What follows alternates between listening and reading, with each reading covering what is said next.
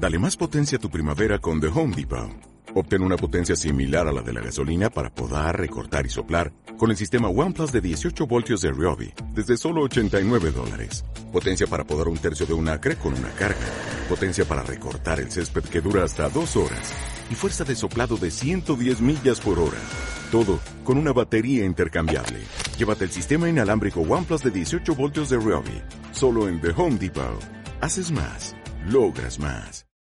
Bueno, pues hoy es viernes 12 de julio. Bienvenidos a un nuevo episodio del podcast de la magia del servicio al cliente. Y hoy estoy contento, estoy feliz, nunca mejor dicho. Ahora después veréis por qué. Tenemos la suerte de tener con nosotros hoy a una persona a la que voy a entrevistar, a David Tomás, al cual tuve la fortuna de conocer en persona el pasado mes de mayo. Y vamos a hablar de sus libros, de sus negocios, de su manera de liderar, de su forma visionaria de gestionar equipos, gestionar personas y proyectos. Así que, David, buenas tardes, buenas noches, buenos días, según la hora a la que nuestros oyentes nos oigan. Muchísimas gracias por estar aquí en el podcast, David. Bienvenido. Muchas gracias a ti por invitarme, hoy es un placer y nada, encantado de estar aquí con todos vosotros. Pues nada, muchísimas gracias, David. Además, a David lo tenemos en Dublín, nada menos. Pues sí, estoy ahora temporalmente en Dublín, que era una experiencia que quería hacer, de estar trabajando en remoto durante un tiempo, y aprovecho también para estar con mis hijos, que pues mira, aprenden inglés mientras yo estoy aquí trabajando, pues ellos aprovechan para aprender inglés. ¡Qué bueno! Bueno, os hablo un poquito de David Tomás, para los que no tengáis la suerte de conocerlo, cofundador de Cyberclick, autor de los libros, La empresa más feliz del mundo, y su último libro que está recién sacado al mercado, que es Diario de un Millennial. Oye, ¿qué tal va el libro, David? Pues la verdad es que muy bien, por lo menos con... Claro, tú sabes que en el mundo editorial no tienes datos reales hasta el cabo de unos meses, pero sí que por lo menos en redes sociales la acogida está siendo muy buena, o sea, ya... Pues esto, ¿no? Ha habido gente que en España, por supuesto, pero fuera de España, pues me han mandado mensajes desde Colombia, desde México, que salió hace poquito en México, desde Argentina, desde Dubái, desde Estados Unidos. O sea, hay un montón de países ya que te van mandando mensajes, gente que ha comprado el libro, que lo ha leído. Y lo más importante, pues el feedback, ¿no? Pues oye, que les hace reflexionar, que les hace pensar de cómo están un poco viviendo su vida profesional, de cómo orientarse para gestionar mejor a los equipos y ser más felices en el trabajo. Sí, y luego también alguna empresa que me dice, oye, pues también me sirve a mí un poco para ver cómo me modernizo, ¿no? Porque en el libro también hablamos de cómo transformar a las empresas y cómo hacer un marketing que sea adecuado para una empresa del siglo XXI. Si tuviéramos que establecer como una hoja de ruta entre el primer libro y el segundo libro, David, ¿cuál es el nexo? En eso que une el primer libro y el segundo libro. La empresa más feliz del mundo y Diario de un Millennial.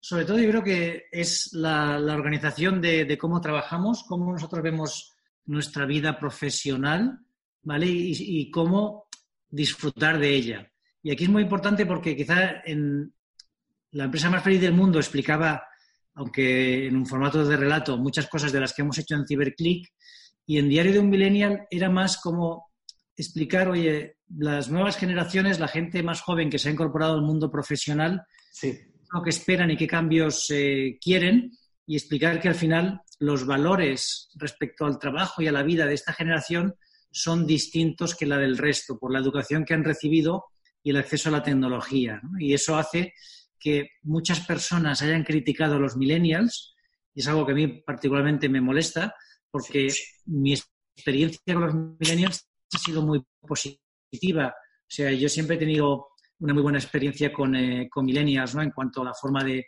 trabajar, los responsables que son. Entonces, bueno, ves que hay mucha gente que lo que hace es criticarles y yo creo, pues bueno, por falta probablemente de perspectiva, porque ahí la generación millennial están muy preparados y tienen muchas ganas de hacer cosas. Y además, yo leyendo tu libro Diario de un Millennial, a medida que lo voy leyendo, yo tengo la percepción de que, oye, realmente conoces al millennial, pero muy bien, ¿eh? Bueno, yo tengo la suerte de trabajar con casi todo mi equipo, son millennials. Claro. Entonces, yo pues he montado varias compañías en Internet, casi todas formadas por millennials, y luego también he sido mentor y business angel de muchos emprendedores y emprendedoras que montan equipos millennials. Entonces, es una generación que me queda próxima y es verdad que soy un poquito más mayor, pero también como yo estoy muy vinculado a la tecnología, pues también he tenido la suerte desde muy pequeñito pues de tener tecnología a mi alrededor y de trabajar en el sector de Internet, ha hecho que mi visión del mundo sea un poco distinta que el de la mayoría de gente de mi edad, que quizá les ha llegado todo un poco más tarde, ¿no? Porque, pues bueno, esto, ¿no? Pues la nube, ¿no? Pues yo la nube, cuando la gente aún no hablaba, yo ya colgaba cosas en la nube, ¿no? O sea, yo, de hecho, en el año 2001 ya colgaba cosas en la nube, cuando pues mucha gente no sabía ni lo que era, ¿no? Entonces, eso te hace que tengas una visión diferente, porque como ves las cosas que están viniendo, ¿no? Pues, bueno, tienes esa visión más millennials que ellos sí, desde el minuto uno, han estado acostumbrados a usar la tecnología, ¿no? Ya ha crecido pues con el Messenger, Facebook, etcétera. Sí, porque de hecho estamos hablando con David Tomás, más de 20 años de experiencia en marketing y publicidad online, email marketing, search engine, marketing, lead generation, corregistros, inbound marketing, mobile marketing, database management, o sea que todo lo que acabas de decir ahora mismo se refleja en lo que acabo de comentar y que esa es tu experiencia y lo que hacéis en Cyberclick. Sí, a ver, nosotros en Cyberclick lo que hacemos es ayudar a empresas, sobre todo grandes, a optimizar su presencia en Internet para ganar más clientes. Por ejemplo, pues tenemos tecnología para comprar mejor publicidad en Google o tecnología para comprar publicidad en Facebook. O también les ayudamos muchas veces en creando contenidos para que las empresas se posicionen y sean luego referentes para sus futuros clientes, ¿no? Entonces, bueno, es usar la tecnología, los datos y un poco la ciencia para que tu marca, tu empresa, al final optimice cada euro que invierte en marketing, que es, como sabes, es un presupuesto importante para muchas compañías. Sí, sí. Además, David, tienes también podcaster, ¿verdad? Tienes un podcast que se llama... Sí, señor, Lunes... ahí somos... Sí. Lunes Inspiradores, o sea, Lunes Inspirador, ¿verdad? Exacto, sí, este es un podcast que llevamos estamos acabando la tercera temporada, vamos a empezar la cuarta en septiembre y lo empezamos a raíz del primer libro de La empresa más feliz del mundo.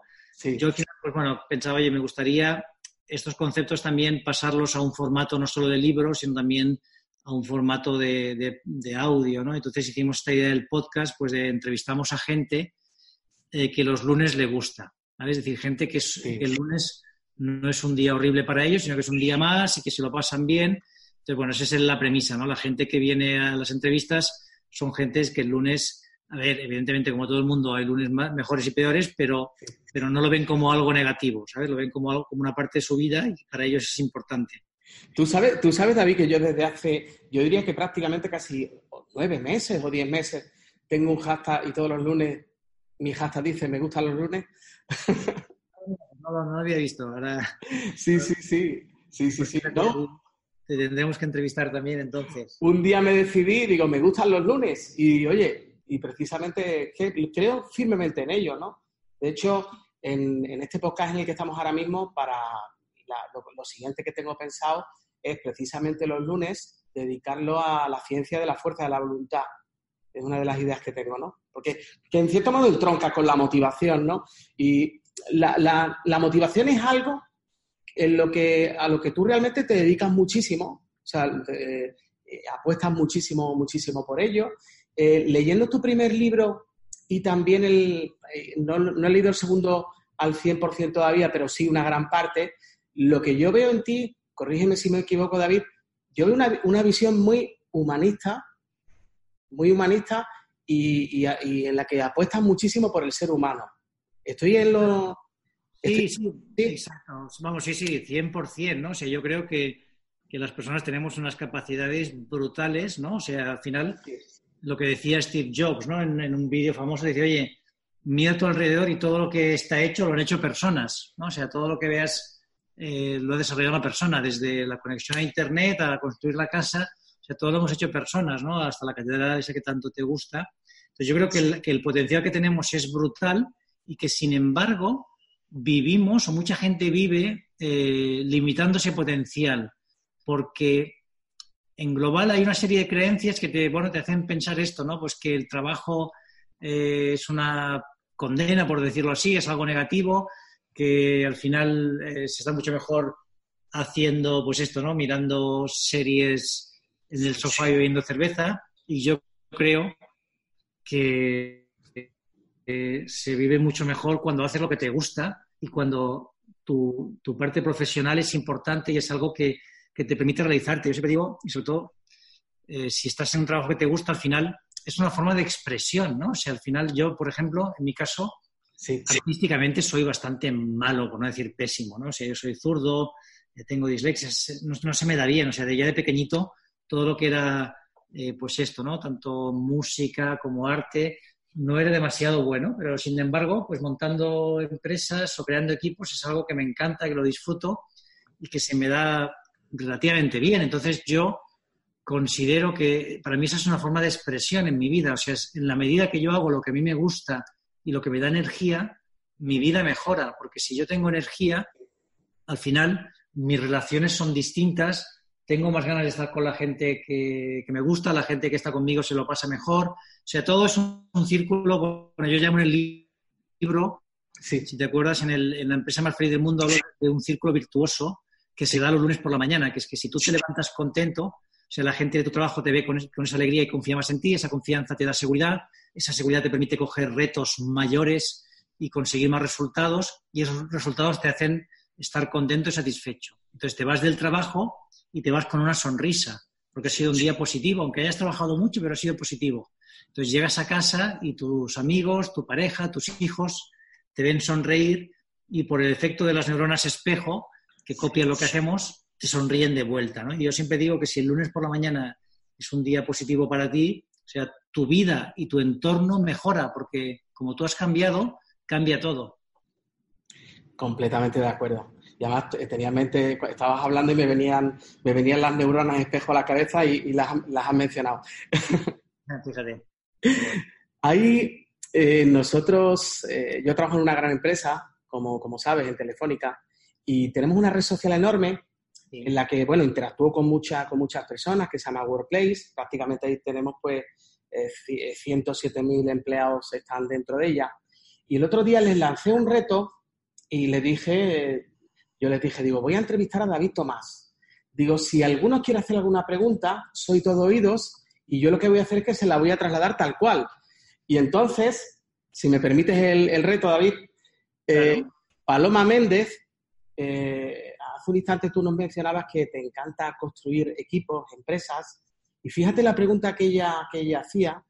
Dice, me gustaría saber una cosa, el cambio de tipo de empresa lo iniciaste, ¿no? Lo inició él, se refiriéndose a ti, pero para un cambio tan grande, ¿cómo seleccionas a las personas que te acompañan y hacen posible este camino, David? Este cambio. Sí, fíjate, es una pregunta muy buena y uno de los puntos más importantes. Para crear un equipo tienes que hacer bien la parte de selección.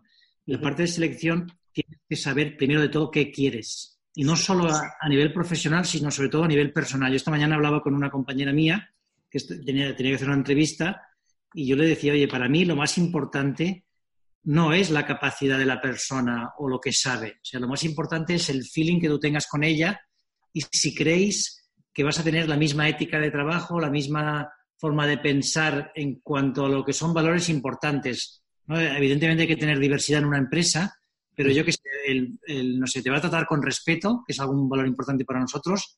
Antes de tomar una decisión va a pensar en su entorno, va a pensar en las personas que están impactadas por esa decisión. O sea, va a coger antes que dar. Todo ese tipo de preguntas son lo que tienes que tener claro. Y eso es muy importante a nivel de equipo hacerlo. De, vale, aunque yo esté en una gran compañía como Telefónica, la que, oye, pues al final de una sede a otra puede haber muchos cambios, o de un equipo a otro, en mi equipo, ¿cómo queremos ser? ¿Qué tipo de personas queremos tener? ¿Y cómo nos queremos relacionar? Y si tú tienes claro esto, luego la selección es mucho más sencilla, porque se trata entonces que vayas a buscar pistas que te indiquen que esa persona está alineada con lo que tú has definido. O sea, que tú, en cierto modo, la selección de las personas las conectas directamente con los valores con los valores que tú tienes, con los valores, tu visión, evidentemente. Y luego hay una particularidad que yo te escucho mencionarlo, que precisamente cuando ya nos situamos en el punto en el que tienes el equipo construido, si entran nuevas personas al equipo, ¿quiénes son las que seleccionan a esas personas, David? Pues justamente las personas con las que van a trabajar, ¿no? Es decir, que no hay una persona de recursos humanos o que seleccione por ti, sino que eres tú el que haces la entrevista y tienes derecho de veto para decir, oye, esta persona no me gusta, no se contrata. Porque al final, yo siempre lo explico, ¿no? Es decir, oye, tú eres muy feliz en tu trabajo, te encanta, te lo pasas bien, te gustan tus compañeros. Y de repente, pues alguien desde la sede de Nueva York o de Londres, de donde sea, contratan a una persona que va a trabajar contigo 8 horas al día y nadie te ha preguntado si te gusta, si os vais a llevar bien, y resulta que luego tu día a día pasa a ser un infierno, ¿no? Y de estar súper feliz, estás pensando en cómo te puedes ir de la empresa porque no quieres trabajar con una persona como esa, ¿no? Claro, para evitar esto, la única forma que a mí se me ocurre es hacer partícipe a las personas en la selección. Y eso es lo que hacemos, ¿no? Es decir, oye, tú seleccionas igual que cualquier otra persona. O sea, tú tienes derecho de veto y tú tienes que participar en la selección y estar de acuerdo. Y fíjate que si además consigues que el equipo esté de acuerdo cuando seleccionan, luego todo es más sencillo porque al final, oye, tú has sido responsable de esa selección, eres tú el que también te vas a asegurar que esa persona encaje, ¿no? Y si tienes dudas, pues entonces la gente lo dice, oye, pues mira, igual me equivoqué y no es la persona adecuada, tenemos que hablar con ella. Yo creo que es un poco darle esa capacidad de escoger a cada una de las personas del equipo. Pero escuchándote, y digo pero, ¿vale? Que yo no soy hombre de peros, pero digo pero porque tu propuesta me parece tan rompedora. O sea, escuchándote tiene una lógica aplastante, pero en el entorno, en los entornos en los que nos solemos mover en el ámbito empresarial, en el mundo empresarial, tu propuesta es muy rompedora. ¿Tú en ocasiones, David, te sientes incomprendido? No he comprendido, no. Pero sí que es verdad que hay gente que me dice pues que lo que hacemos me parece a veces un poco ciencia ficción. Sí, bueno, sí. Yo ya lo tengo interiorizado, ¿no? Para mí es normal y yo creo que las empresas van hacia allí. Por eso también he escrito un poco el libro de Diario de un Millennial para explicar lo que viene. Me parece, oye, ¿qué es lo que quiere la gente que se incorpora al mundo del trabajo? No quiere una jerarquía supermarcada, no quiere que les den órdenes de lo que tienen que hacer. Lo que quieren es ser partícipes, ayudar a definir la estrategia, aportar su granito de arena. Todo esto son cosas que las empresas tienen que cambiar. Y yo, creo que no estoy equivocado. O sea, creo que a medida que vayan pasando los años, cada vez habrá más empresas que operen de esta forma. Y las que no, creo que irán desapareciendo. O sea, estoy convencido que con la presión que hay en el mercado, una compañía que no opere contando con las personas que la forman, sino que solo sea el management los que toman las decisiones, pues tendrá problemas porque su equipo no estará involucrado ni estará motivado.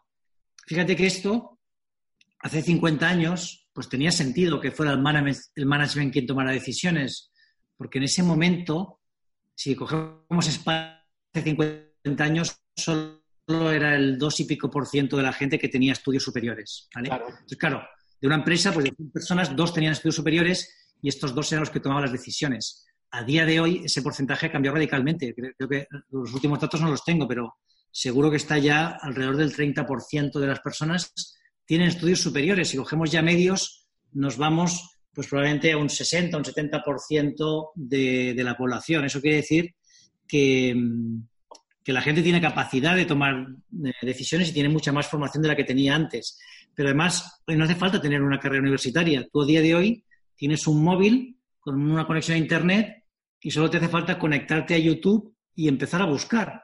Y tú puedes empezar a tener un criterio muy rápido, ¿no? Tú me dices, oye, pues yo qué sé, cualquier tema, si me das 2 o 3 días, me das un fin de semana y yo tengo ganas de aprender, joder, en un fin de semana puedo avanzar mucho, ¿eh? Son 20 horas que le puedo dedicar entre los 3 días, viernes por la tarde, de sábado y domingo, sí, aprender sobre un tema. En 20 horas, bueno, o sea, ya tienes un criterio. Totalmente, porque hoy en día tenemos ejemplos de chavalines con 9 años que son capaces de ya hasta tener sus propias empresas porque que saben crear videojuegos con 9 años. El, claro. el otro día veía un chiquitín que precisamente representaba este ejemplo, ¿no?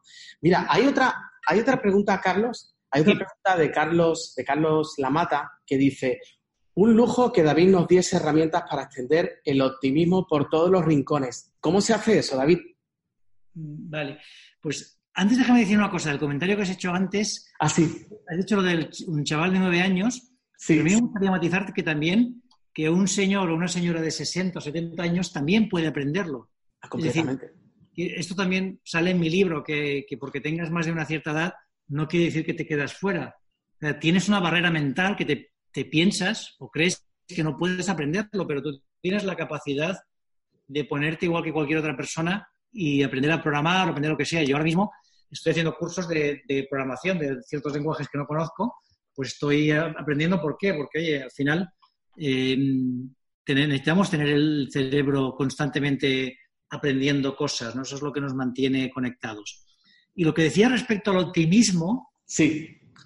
A ver, aquí hay un cierto debate para mí, y es, bueno, a veces confundimos un poco el optimismo con el happy flower, ¿no? De, oye, yo aquí soy feliz todo el día, estoy contento siempre. Y a mí me gusta, o sea, yo me considero optimista, ¿vale? O sea, por naturaleza siempre soy de los que ve el vaso medio lleno, ¿de acuerdo? Lo que pasa también hay que saber que no todo es jijijaja, ni todo es optimismo, o sea, ni todo es positivo, y hay cosas negativas. Entonces, yo creo que optimista es empezar a valorar lo que tienes, ¿de acuerdo? O sea, es saber que lo que tienes, pues también tiene su valor, ¿no? Y conformarte, vale, pues esto que tengo, pues es lo que hay. O sea, tengo que empezar a apreciarlo y a ponerlo en valor. Entonces, a mí, si me decís una práctica que sea para mí interesante para mejorar el optimismo, y esto hay una charla en TED del autor Shawn Achor, no recuerdo el nombre del libro, pero que es sobre happiness, sí, creo que se llama The Happiness, sí, en castellano no sé cómo se llama, pero en inglés es The Happiness Advantage, la ventaja de la felicidad o algo así. Pero bueno, él tiene una charla que está demostrado que si tú tienes un cuaderno de agradecimiento, donde vas apuntando las cosas por las que estás agradecido, o sea, al final tu optimismo mejora, porque te empiezas a dar cuenta y decir, joder, pues mira, pues hoy estoy agradecido a lo mejor porque mi hijo me ha venido y me ha dado un beso y me ha dicho no sé qué, o por lo que sea, ¿no? Entonces yo, mucho antes de conocer este libro y ver esta charla, hace pues ya 15 años, que tengo un documento donde voy escribiendo cada día las cosas por las que estoy agradecido.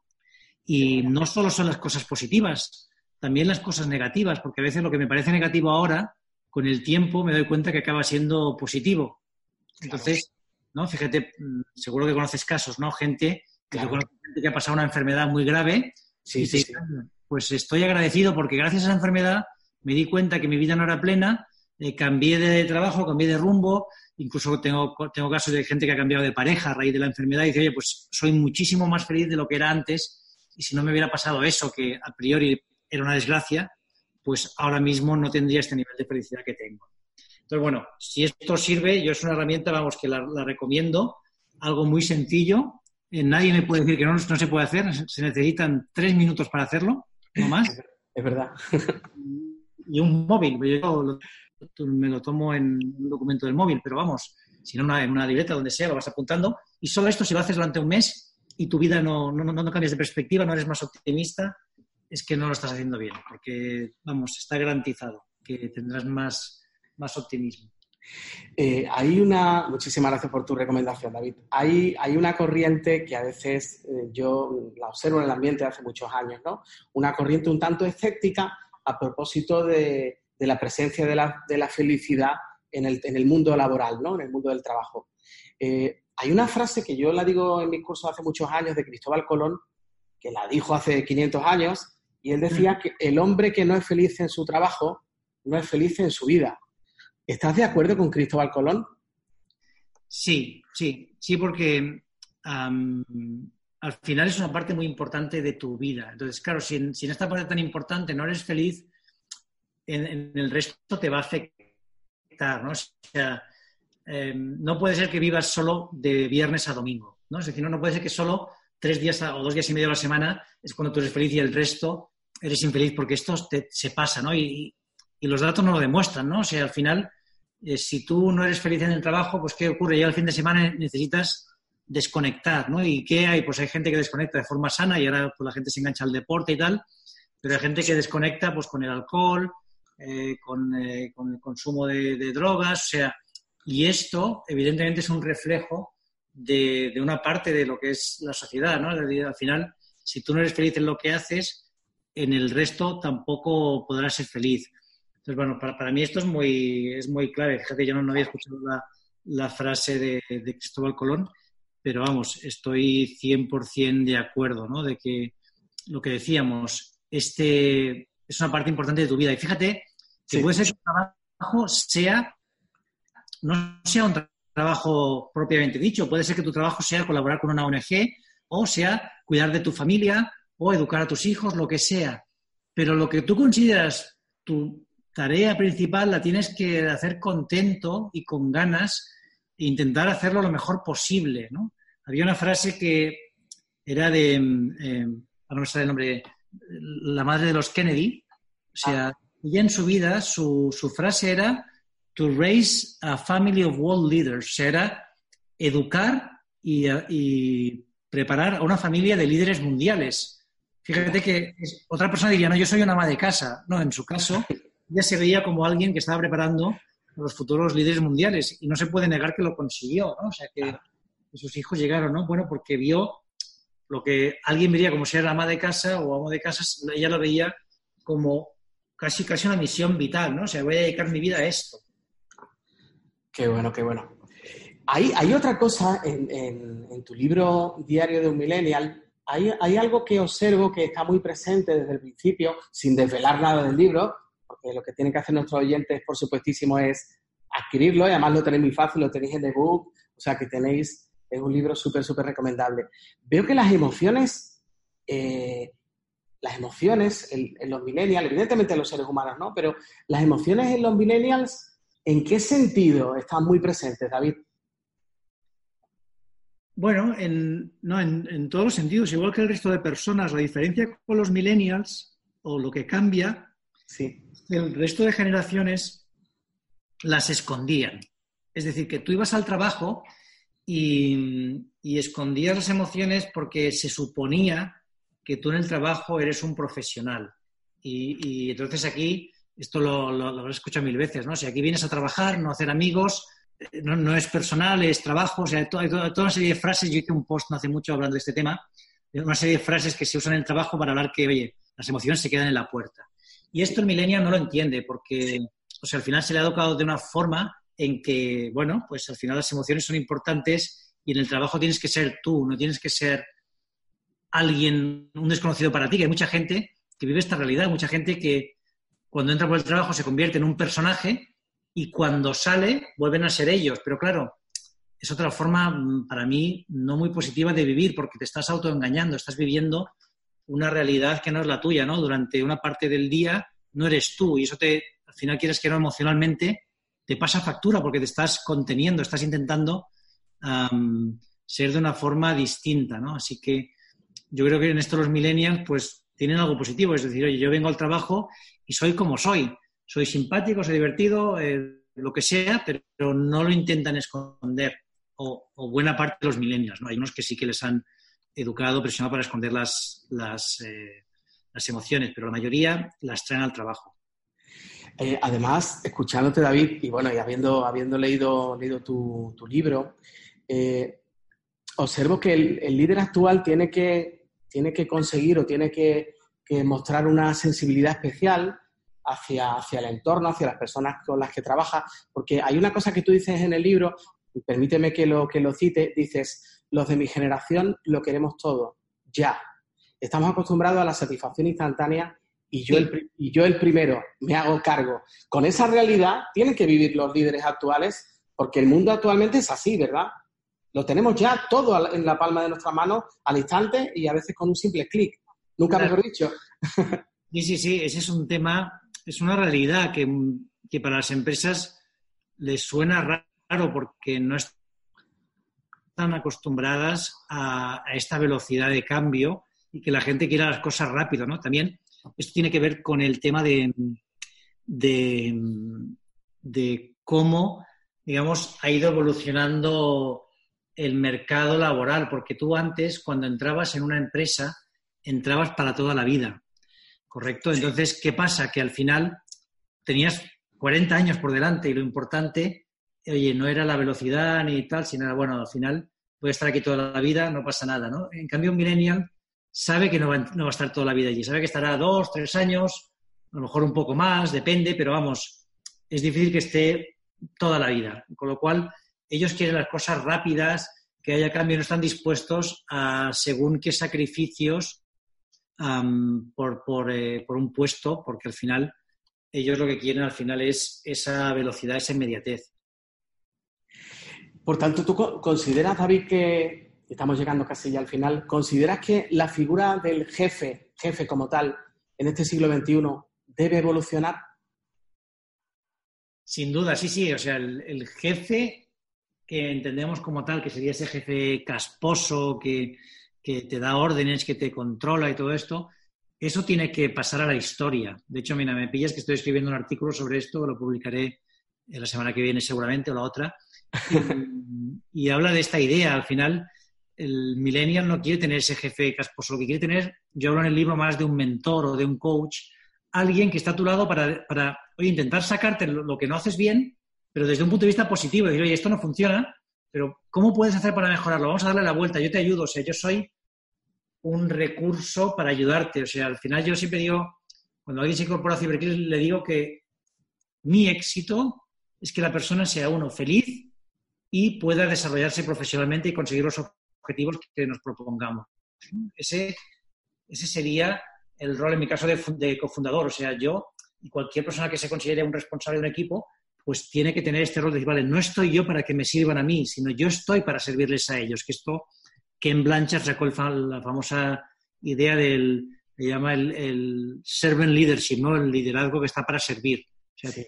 Tú no te adaptas a... O sea, ellos no se adaptan a ti y están para lo que tú quieras, sino que tú estás para ayudarles a ellos y conseguir unos objetivos juntos. Sí. De hecho, en alguna ocasión he visto alguna definición que habla de la palabra autoridad, que la palabra autoridad pues casi se va de la mano peyorativa de autoritaria, pero la autoridad como tal es estar al servicio de, precisamente, ¿no? Que es lo que tú nos estás diciendo. Aparte, David, de todo lo que tiene que ver con esta evolución que el líder, evidentemente, que el jefe, evidentemente, está experimentando y va a seguir experimentando, al principio de la entrevista has dicho algo, estoy trabajando en remoto. Evidentemente, las empresas se están viendo inmersas en nuevas formas de trabajar.